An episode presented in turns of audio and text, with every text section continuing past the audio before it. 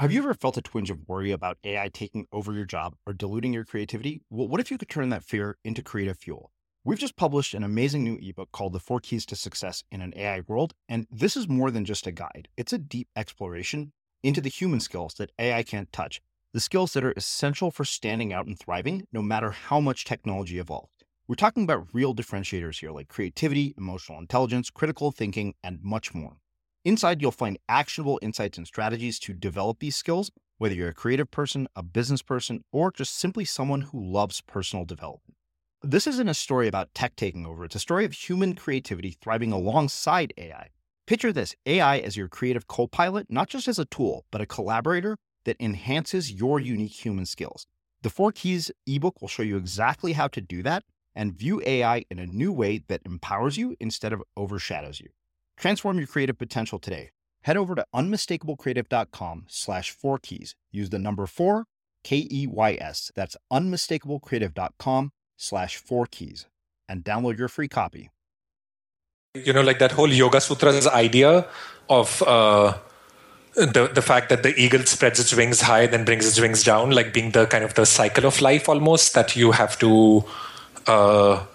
like you have to experience growth in its fullest form, keep pushing yourself and your boundaries of growth, and keep pushing yourself, and then there comes a point when you want nothing more in the world and you want to bring it down. Mm-hmm. Like you want to kind of like bring the wings down and spend inordinate amount of time in silence and contemplation.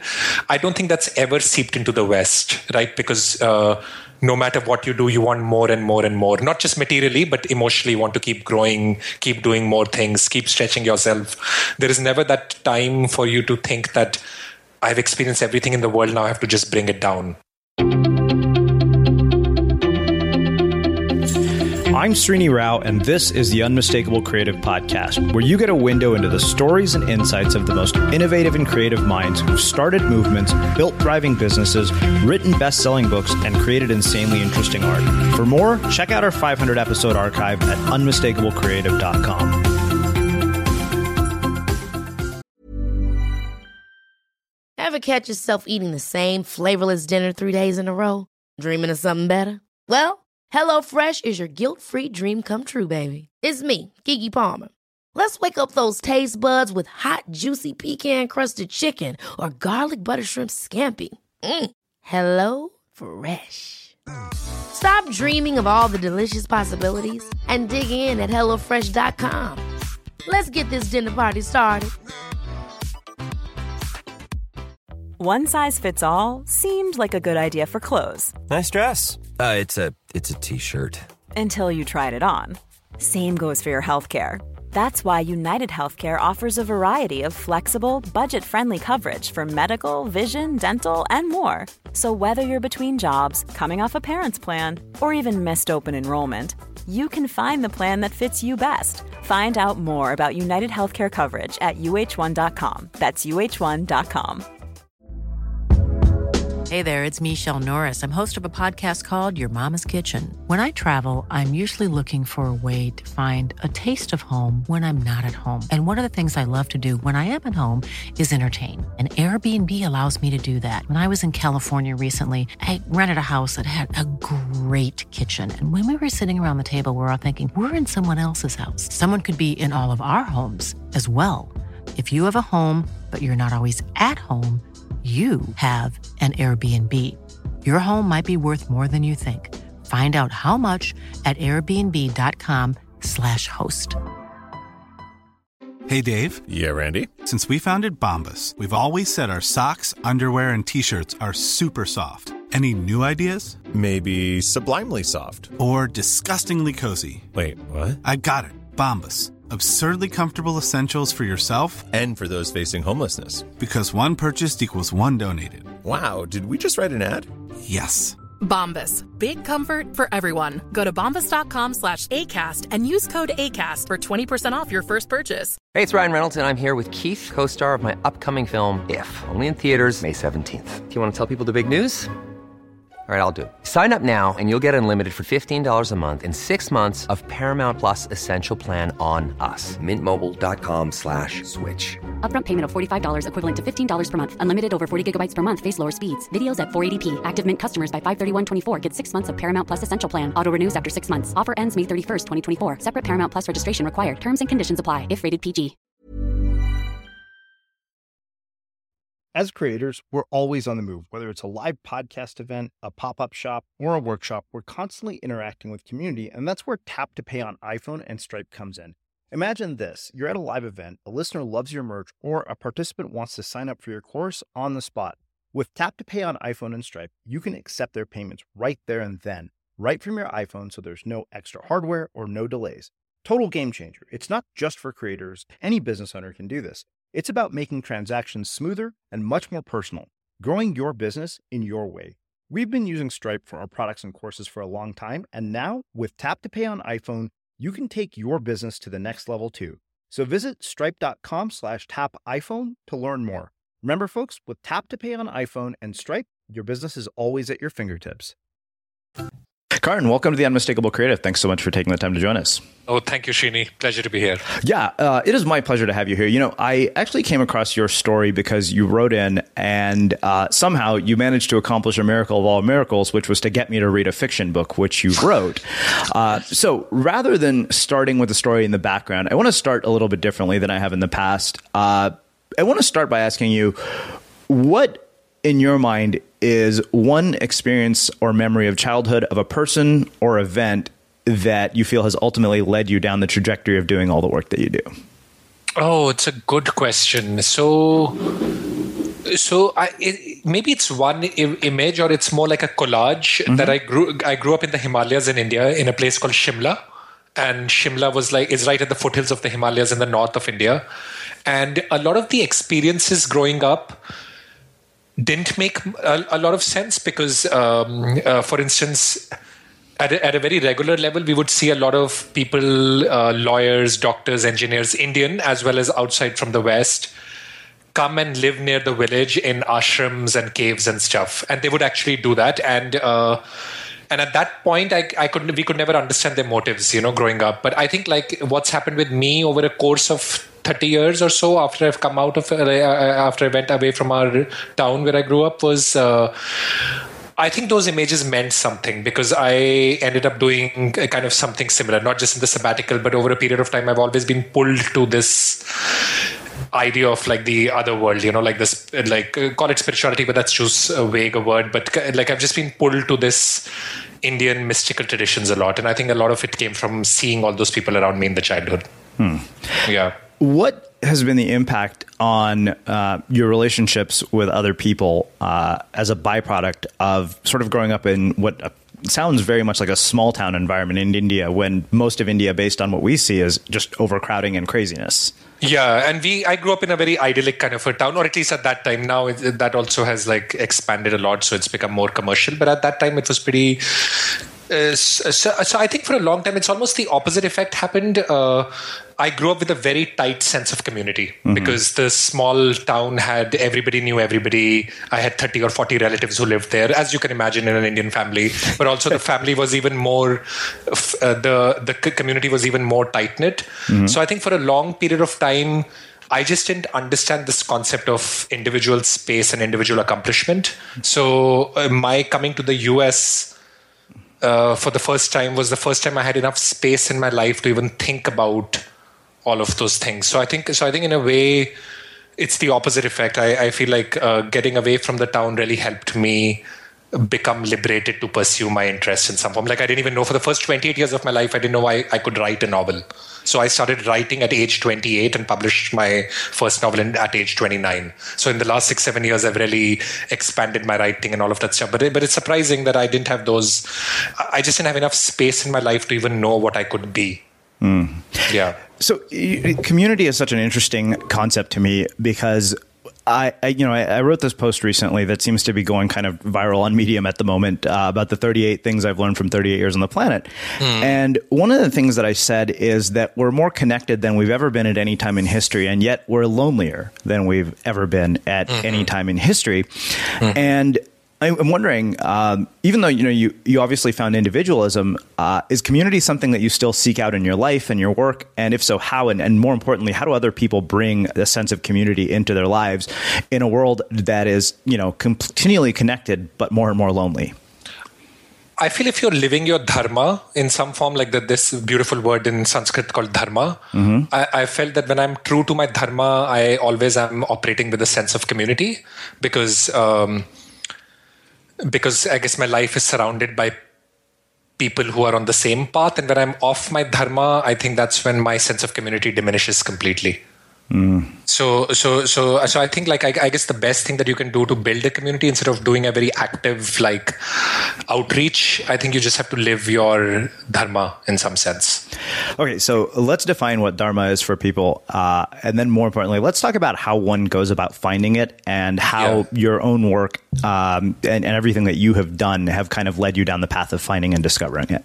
Yeah, and I love the word dharma because it's very interesting and layered and very different in the East as compared to the West in some form. Because so let's start with defining dharma. So in dharma for me is the innate tendency of every being, right? And like the trees, dharma is to grow and bear fruit. It's not to become a river or to dress up and go to office. That's the innate tendency of a tree. Mm. In the same way, the difference in the humans is that the dharma is a more fluid concept and not a static concept. You are born with a certain, I guess, innate tendency, but your actions and your thoughts will change that tendency almost.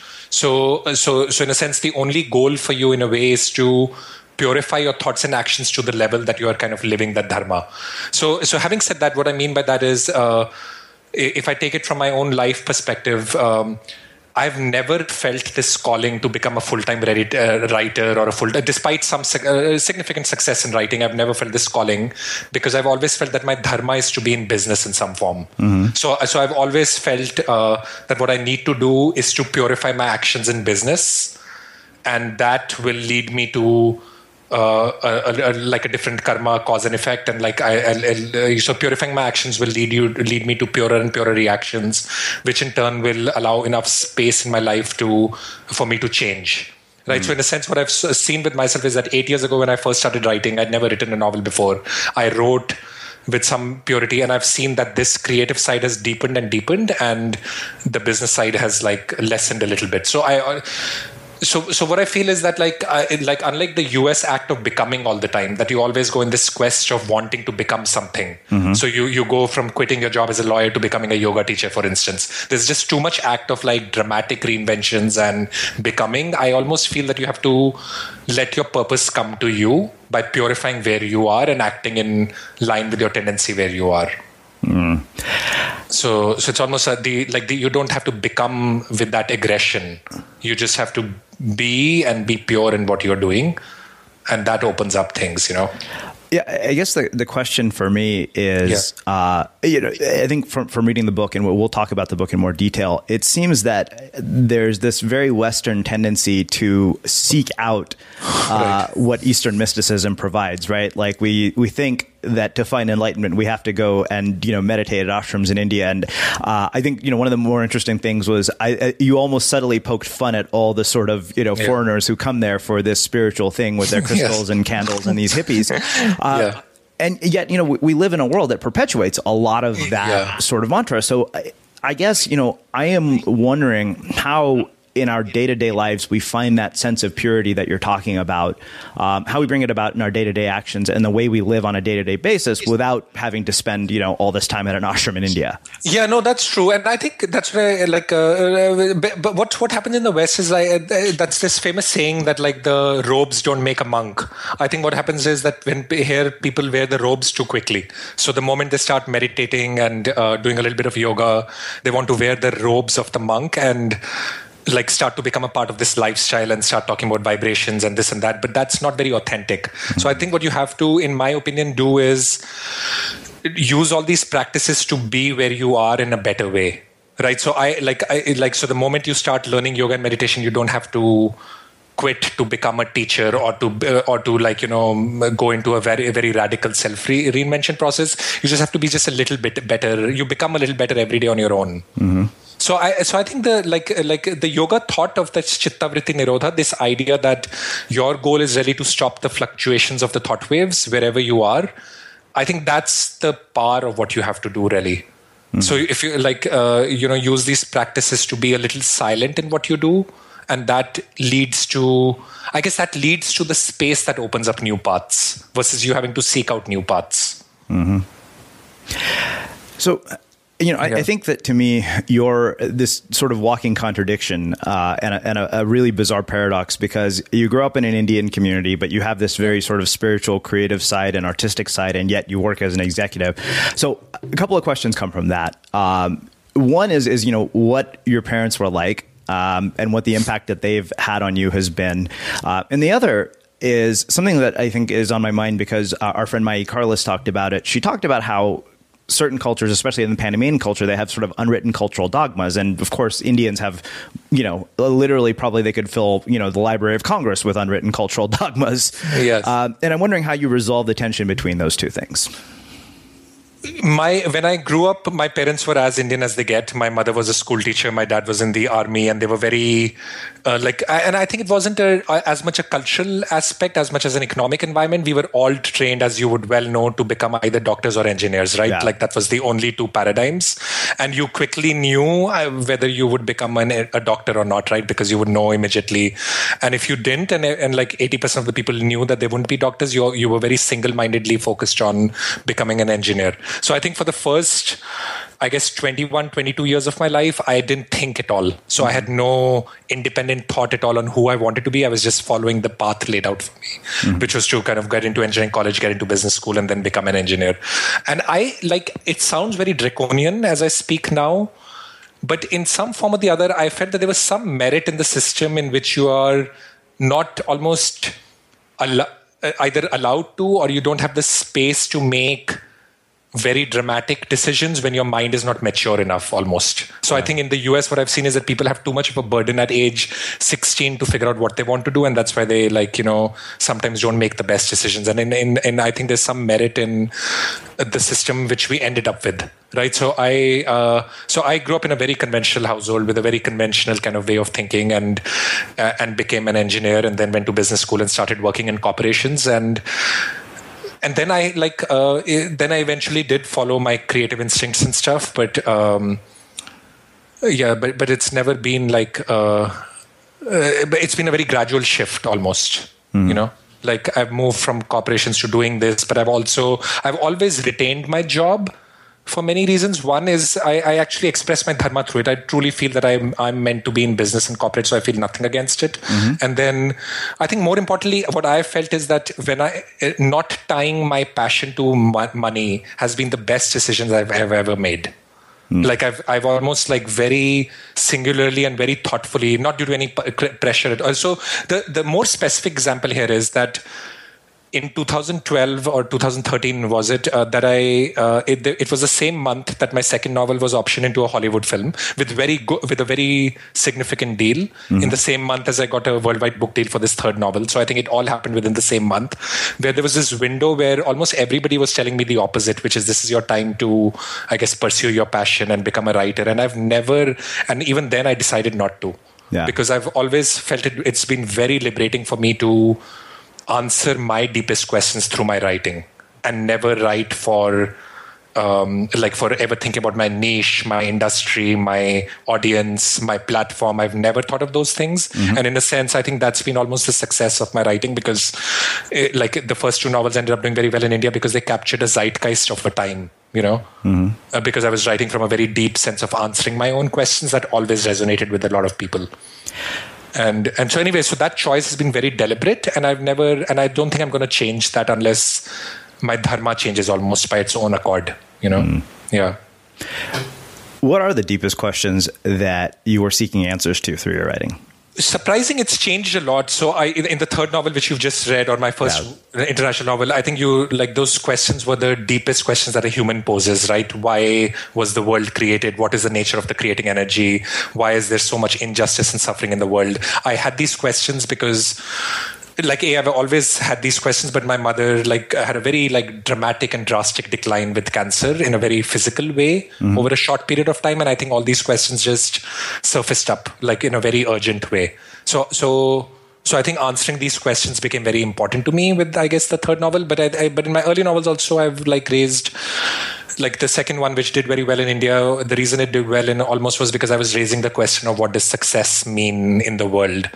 And my answer was atypical for the Indian conditioning. And I think that kind of had a lot of resonance with I guess, the youth going through in a very seismic shift happening in society at that point. So I think they've all answered questions that have been very important in my life at that point in time. Mm. Do you think that... to bring these kinds of questions to the surface in our own lives and to really seek out answers to them, we have to experience something as difficult as, losing a mother to a life-threatening illness, or something that is really, really traumatic? Because the reason I'm asking this is I've often found that just from not only in my own experience, but from speaking with so many people that I have, you having heard our interviews know this, that often big change in, this tendency to seek out answers to these very deep questions often is the byproduct of difficult things happening in our lives. Yeah. I mean, obviously there is a role of suffering in some form or the other. Suffering always will lead you to a visceral experience with suffering is going to always lead you to a more personal pursuit than any intellectual question, right? So I think when you have a visceral experience with it, then you ask these kind of questions in a more real way. So that happens. But personally, Shini, I'm a little bit on this 4-1-4 model that I kind of define, which is I work for 4 years and then take a year off, and then work for 4 years, take a year off. So I've done that over the last decade or so, and I've done 3 cycles of it. Mm-hmm. And I think I'm almost consciously allowing myself this space. I'm building in this space to contemplate almost. Yeah. So it's not like I work and write. I almost work in a very goal-driven way in the 4 years that I'm working, and then I take a year off to... I guess just be completely consciously goalless, just live in kind of very physical austerity, not read a lot, not have this constant hankering to become better, to grow. Mm-hmm. I'm just kind of constantly, I'm letting be in order to allow that space for contemplation, if you will. What have been the byproducts of those years off in terms of how you've seen the world differently before and after those experiences? So many different things have happened in these years off. So I've done it 3 times, 1 or 2. The first one was not deliberate. Not deliberate in the sense it was just a year off to travel. I didn't realize I would end up with this model. Mm-hmm. But now I think the consistent things that happen is I make a lot of decisions out of spontaneity and intuitiveness than I ever do before in the years that I'm working, because in a way I'm almost very left-brained and logical. That's my natural way of looking at the world. Mm-hmm. And I think in this year off, I'm almost training. I become very spontaneous, and I think that comes back to my life a lot. I'm very comfortable then of, for instance, writing a novel without any outline or trajectory at all, of letting the characters tell their story. Stuff like that would be very unnatural to my way of being. So it makes me very spontaneous. I think the silence is beautiful, because what happens with someone like me is that I have this constant need to become better, right? So as a result, I read a lot. I consume a lot of self-help blogs. I read fiction. I read a lot of things to become better, and listen to podcasts or whatever. But the point is that this whole year in which I'm almost not reading too much or anything at all, that silence is very fertile creatively, because... Mm-hmm. What I've noticed with myself is that I end up otherwise regurgitating a lot of ideas that I'm hearing unconsciously.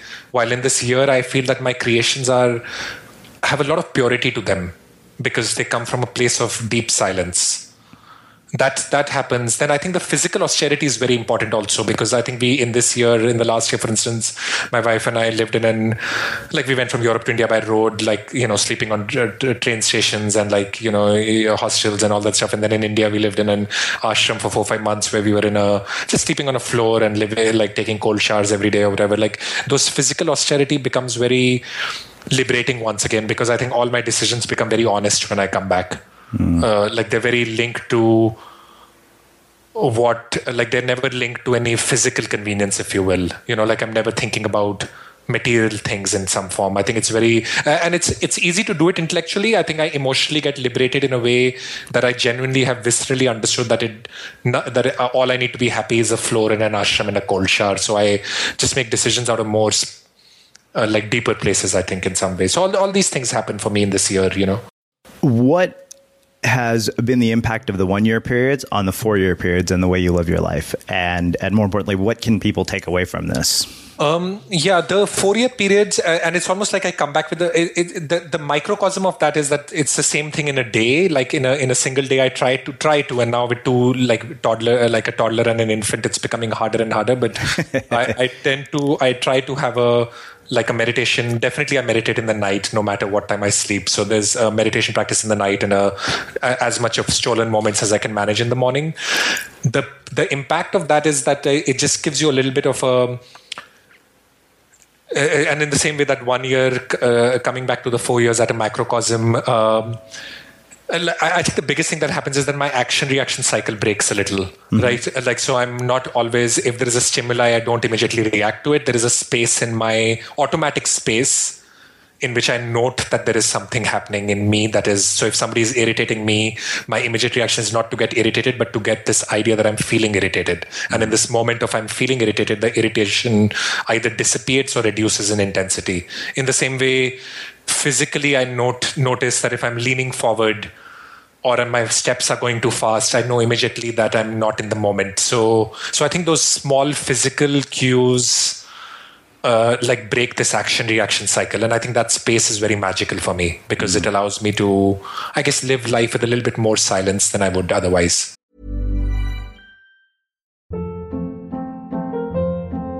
Hold up. What was that? Boring. No flavor. That was as bad as those leftovers you ate all week. Keke Palmer here. And it's time to say hello to something fresh and guilt-free. HelloFresh. Jazz up dinner with pecan-crusted chicken or garlic butter shrimp scampi. Now that's music to my mouth. HelloFresh. Let's get this dinner party started. Discover all the delicious possibilities at HelloFresh.com. Millions of people have lost weight with personalized plans from Noom. Like Evan, who can't stand salads and still lost 50 pounds. Salads generally for most people are the easy button, right?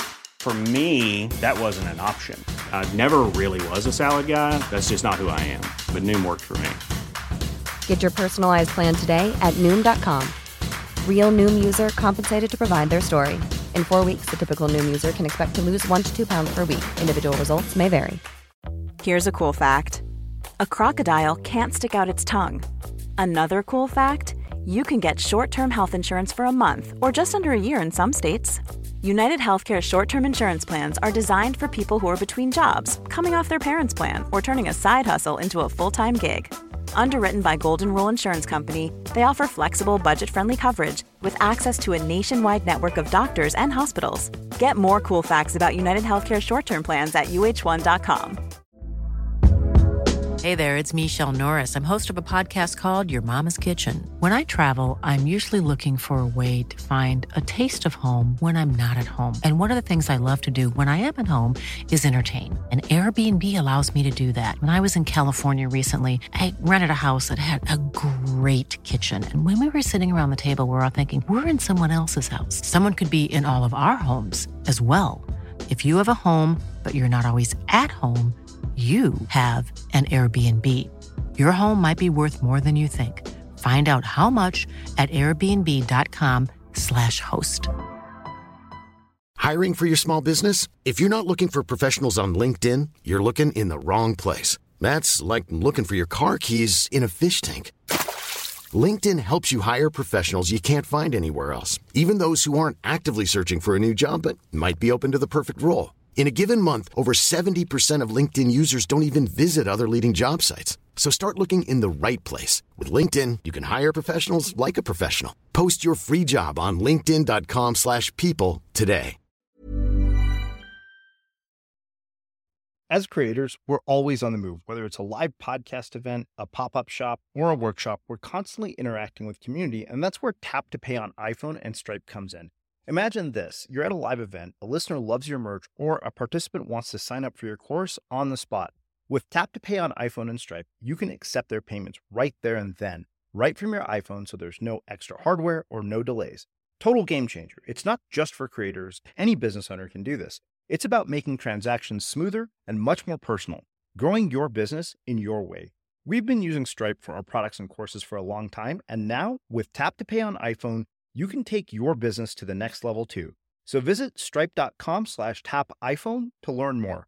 Remember, folks, with Tap to Pay on iPhone and Stripe, your business is always at your fingertips.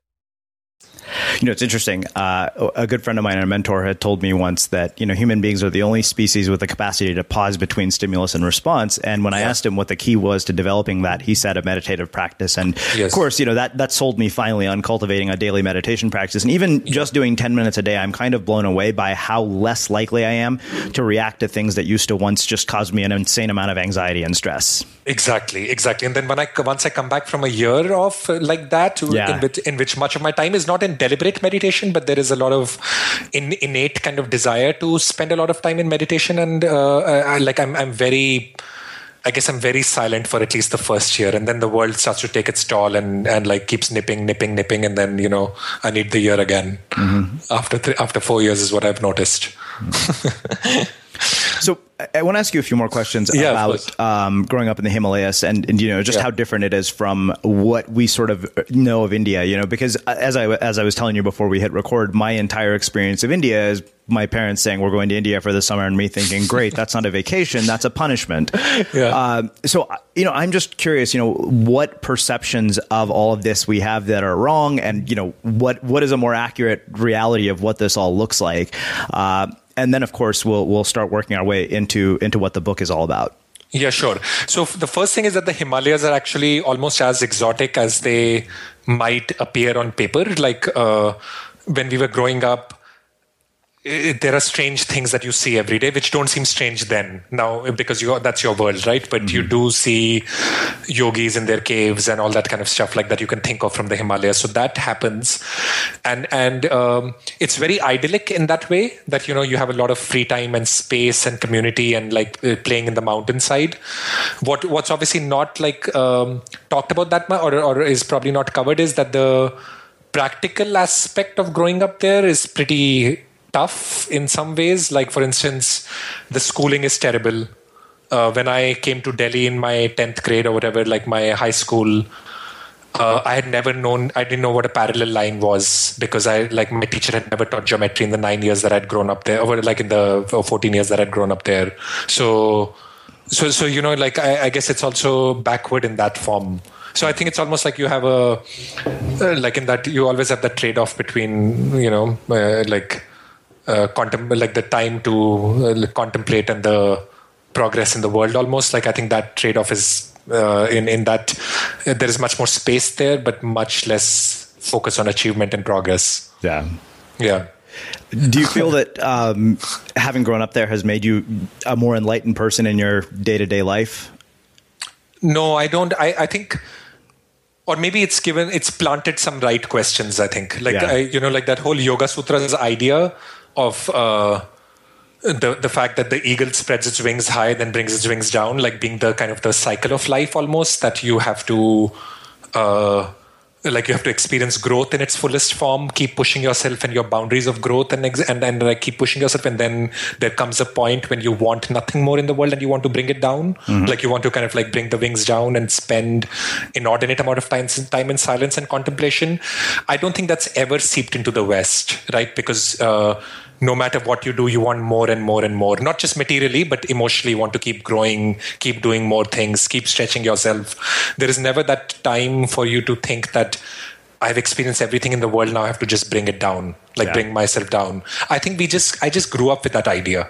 Mm-hmm. So I think it came back. Like I had this very visceral feeling about 3-4 years ago that there is nothing more that I want in this world. Like I don't want, I don't want to see anything more. I don't want to travel anywhere else. I've seen everything I want to see, and I want to. So I almost that's why we spent almost a year in an ashram, because it wasn't like I was trying to be something. It was just what I felt like doing. Because I think somewhere it's seeped down, but here I think the whole thrust is like you know, our role models are like Elon Musk, who's like we're trying to get to Mars or whatever. Like that's the whole culture is role modeling more and more and more. And I think in the Yoga Sutras and stuff that I grew up in, we did believe that there was a point in which at an individual level you've experienced everything and you just have to complete your journey by going within. So I think the stuff like that really has helped in some form. So it sounds to me like reaching that point of fulfillment where we don't feel as if we want anything more must be like the ultimate sense of freedom. At least that's what I think just from hearing the way you describe it. And yet I can't fathom the concept of reaching a point. I mean, I maybe experience it for like the briefest of moments every time I drop into a wave, maybe when I surf. But I am wondering how we bring about that sense of satisfaction and the sense that we don't need more to be okay in our lives, if that makes any sense at all. It makes a lot of sense, Srini. I'll unfortunately have to take this in a little bit of a mystical direction, which is the point is that when you grow up where I've grown up, this idea of life being a continuum of cause and effect, and having many, like this whole cause and effect cycle, karma continuing, is a very seeped in part of my thinking. So like said another way, if you're not feeling that innate tendency at this stage, then you don't have to bring it on almost. Like you're just in this life, you're meant to keep spreading the wings more and more, and it's totally fine to do that. Mm. And I think there will be a lifetime. That's why I'm saying, unfortunately, it's a little bit of a mystical viewpoint, but it's very seeped into my kind of thinking because of the, like in which, like for instance, I'm very comfortable right now that in this life, or at least at this phase where I'm thinking, I'm not going to become a meditation teacher. I'm not going to become a yogi in the Himalayas because I'm not ready for it yet. Mm-hmm. Like I still have this pull towards business and like getting my word out there and selling my novels. And I'm very, the difference is that I'm very comfortable with it. Like I'm comfortable that that's the nature of my evolution in this life. Well, so, let's do this. Let's shift gears and let's start talking about the book. But where I want to start actually is by talking about fiction writing, because it's a totally different kind of writing than I'm used to doing as a nonfiction business writer. So I'd love for you to talk about your creative process for, how an idea comes to life, how you take that idea and, bring it into the form that it becomes a book, how you build characters, all of that, which I realize is a really deep question. But I'm just very curious about what the creative process for your work looks like. It's actually very simple for me, Shini, like not simple, the act of doing it, but the conceptualization is always, I always start with that I need two pillars, entertainment and meaning. Okay. And if my work, if I'm able to crack entertainment and meaning, then I just have to put in the work in order to get to the final output. So I almost start with the question of, the meaning is very simple for me. Once again, the question I ask myself is, what is the biggest, deepest personal question that I'm struggling with? Mm-hmm. Right. And the novel becomes my tool to answer it. And the entertainment is what makes, I think, fiction special, because entertainment allows you to create a new world that the new fictive dream that the reader enters and forgets themselves in, and almost like it's a touch of divinity in a way that you completely dissolve in the story. And that's why I like the concept of entertainment so much. And then I just think about what is the way I'll answer the meaning question in a completely page-turning way. Mm-hmm. So I think those are the two. So when I conceptualized this novel, for instance, the meaning question was very clear because it had been haunting me for many years that I need to answer for myself very clearly the hardest questions on the meaning of existence, the nature of creation, the nature of God. But I also knew that I didn't want to write a PhD thesis on that. So the entertainment was, I knew that I would write a journey through secret India that nobody would have access to otherwise. I would create a secret world around hidden ashrams and caves and stuff. So night markets and also so I think those are the two pillars on which I create my story. Mm. Yeah. Well, I do have to say, you absolutely created a hidden India, one that was completely off my radar. That's actually what drew me into the book, because I was so blown away by seeing this side of a country that I'd never seen. I'm curious how much of your own life you use or use as sort of inspiration for the material and the characters in the book, because at moments I kept wondering, I'm like, how much of this is autobiographical? Like, which parts of this are you telling you borrowing elements from your own life? And how do you find that balance between borrowing elements from your own life to make something inspiring and entertaining, but not taking it so far that it basically becomes boring to the reader?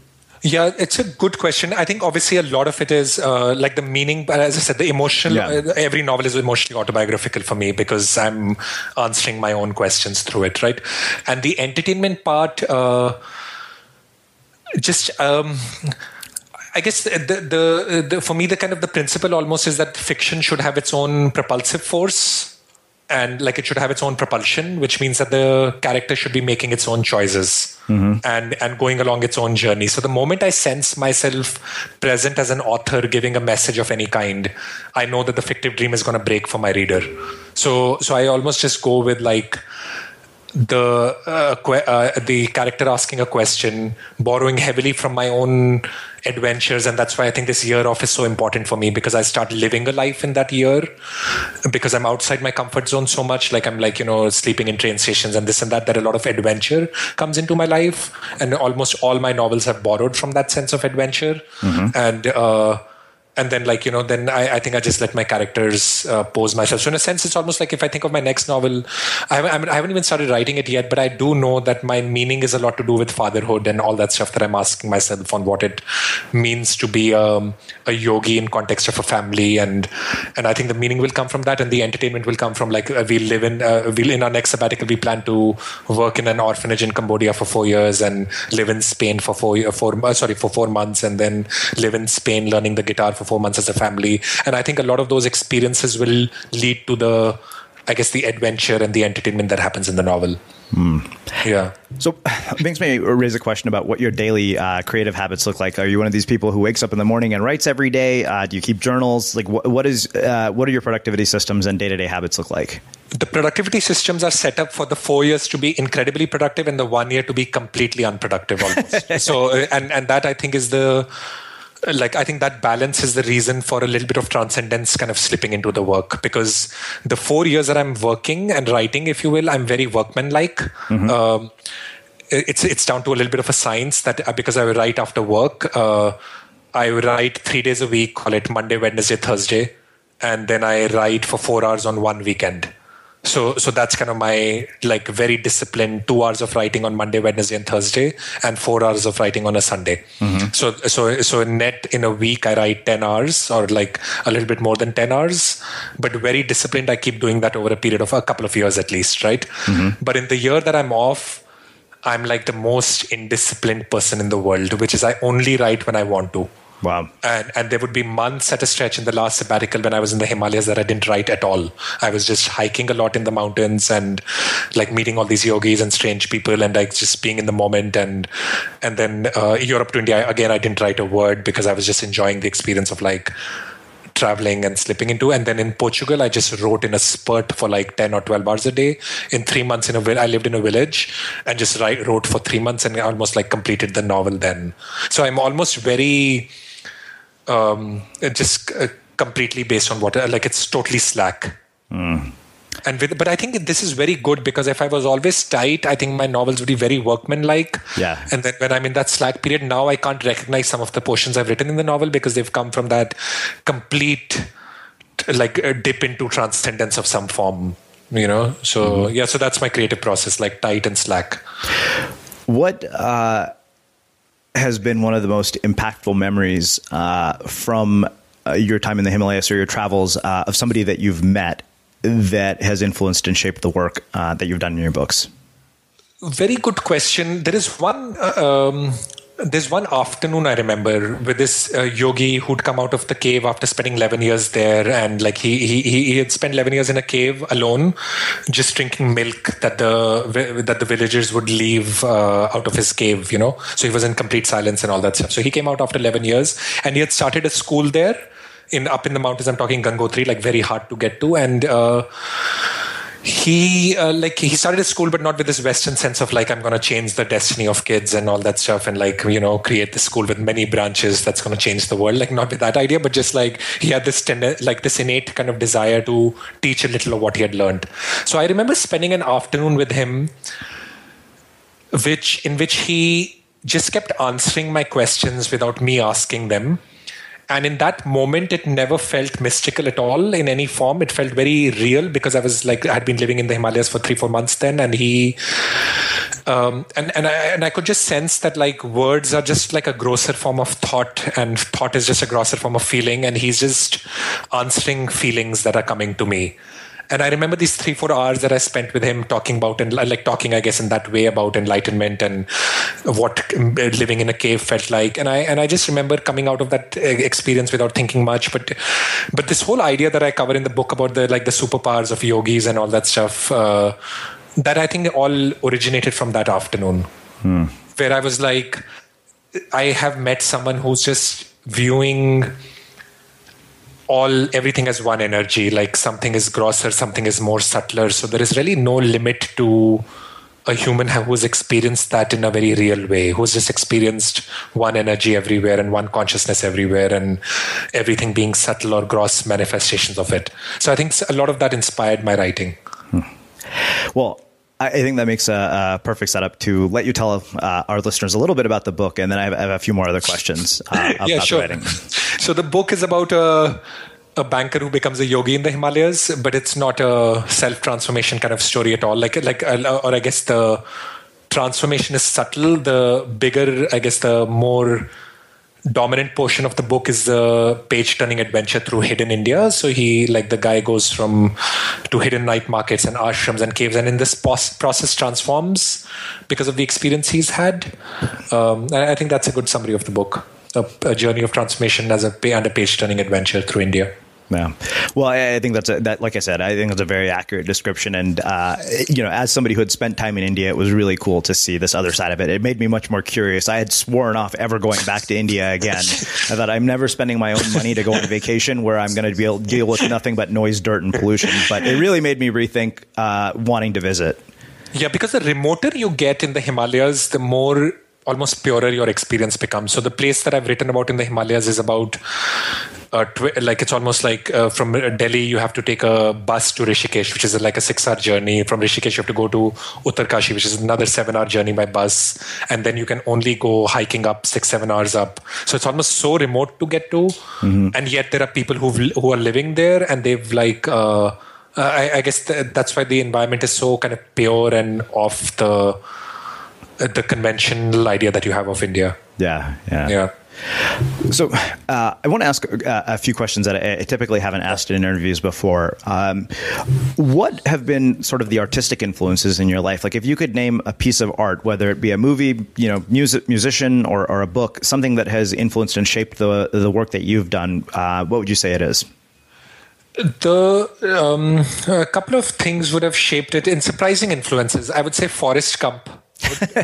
Surprising, and I'll tell you why. And not actually the movie, the book. Okay, it's very formative for me in some form because my aunt, who was visiting from the US, left the book in India when I was visiting college or something, or coming back from college. And I remember being very transformed by reading the book in some form. And I just chose at that point to live a life which was full of adventure in the way Forrest's life was. And I think for the first time, and must be age 22, 23, I think I realized the power of a story to transform in a way that I'd never felt with a diet of like self-improvement books, if you will. I'd read a lot of like things that we used to read in India, that like Iacocca's biography or all that kind of stuff, and none of them had really kind of truly viscerally changed me. And I remember reading Forrest Gump and feeling changed as a person. So I think almost the seed of this whole idea of entertainment and meaning, like meaning always wrapped up in a very entertaining bundle, came through Forrest Gump, and that's been my writing tradition forever. And I've appreciated books like that. The White Tiger, for instance, the most recent book that I remember, in which I couldn't stop turning the pages, and yet obviously it was very real about India. So again, I've really enjoyed these, and I've never almost enjoyed books like, and I hate to say it because I never criticize books, but I've never been able to enjoy The Alchemist, right, or Zen and the Art of Motorcycle Maintenance, or Celestine Prophecy, because I recognize the presence of an author in these books who's trying to communicate a message to me. While when I look at books like Forrest Gump or something, there's no author. It's just the character, the White Tiger or whatever. So I'm very influenced by literature in which there is no inherent meaning at all, but then yet it kind of completely leaves a very deep impact on you because the story is so you melt into the story completely. Yeah. Wow.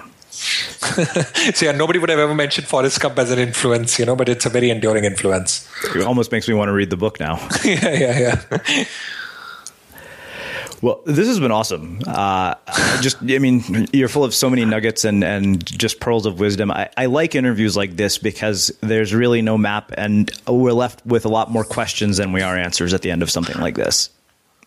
Yeah, because I think I'm in the, because I think I don't have a fixed end state of standing on a pedestal and giving advice of it. In the sense, I haven't become, it's a process of becoming in a way. Mm. Yeah. Well, speaking of questions, I have one last one for you, which I'm sure you've heard me ask since you've listened to our interviews. What do you think it is that makes somebody or something unmistakable? I was thinking about that, Srini. I think that what makes something very, it's the concept of dharma again. When I see somebody living their dharma well, which is acting in line with their innate tendency, I think that makes them really, inspirational for me because, as I said, for me, Elon Musk is equally inspiring as this yogi who had spent 11 years in a cave and was teaching 6 school students in a village a little bit after their school. Because he was just I could see the purity of someone living in accordance with their tendency and not trying to be someone else.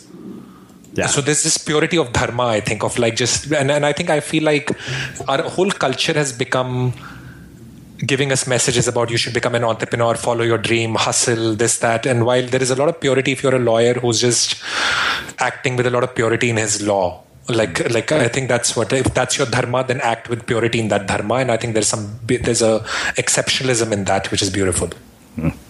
Yeah. Well, this has been phenomenal. And, for everybody listening, I can't recommend this book highly enough. I mean, I don't read fiction books, and I read it cover to cover in 3 days. I couldn't put it down. So I really, really appreciate you taking the time to join us and share your story and insights with our listeners.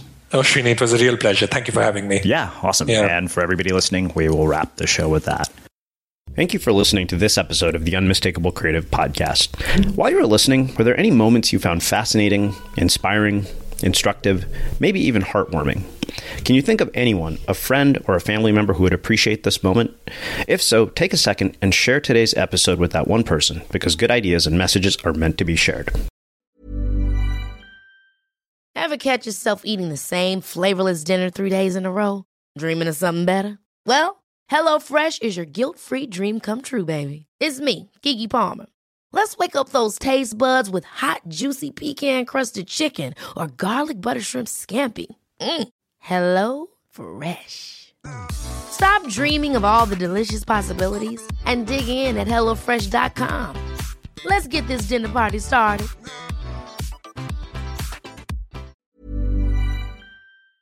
Have you ever felt a twinge of worry about AI taking over your job or diluting your creativity? Well, what if you could turn that fear into creative fuel? We've just published an amazing new ebook called The 4 Keys to Success in an AI World, and this is more than just a guide. It's a deep exploration into the human skills that AI can't touch, the skills that are essential for standing out and thriving no matter how much technology evolves. We're talking about real differentiators here like creativity, emotional intelligence, critical thinking, and much more. Inside, you'll find actionable insights and strategies to develop these skills, whether you're a creative person, a business person, or just simply someone who loves personal development. This isn't a story about tech taking over. It's a story of human creativity thriving alongside AI. Picture this: AI as your creative co-pilot, not just as a tool, but a collaborator that enhances your unique human skills. The 4 Keys ebook will show you exactly how to do that and view AI in a new way that empowers you instead of overshadows you. Transform your creative potential today. Head over to unmistakablecreative.com/4keys. Use the number 4, KEYS. That's unmistakablecreative.com/4keys and download your free copy.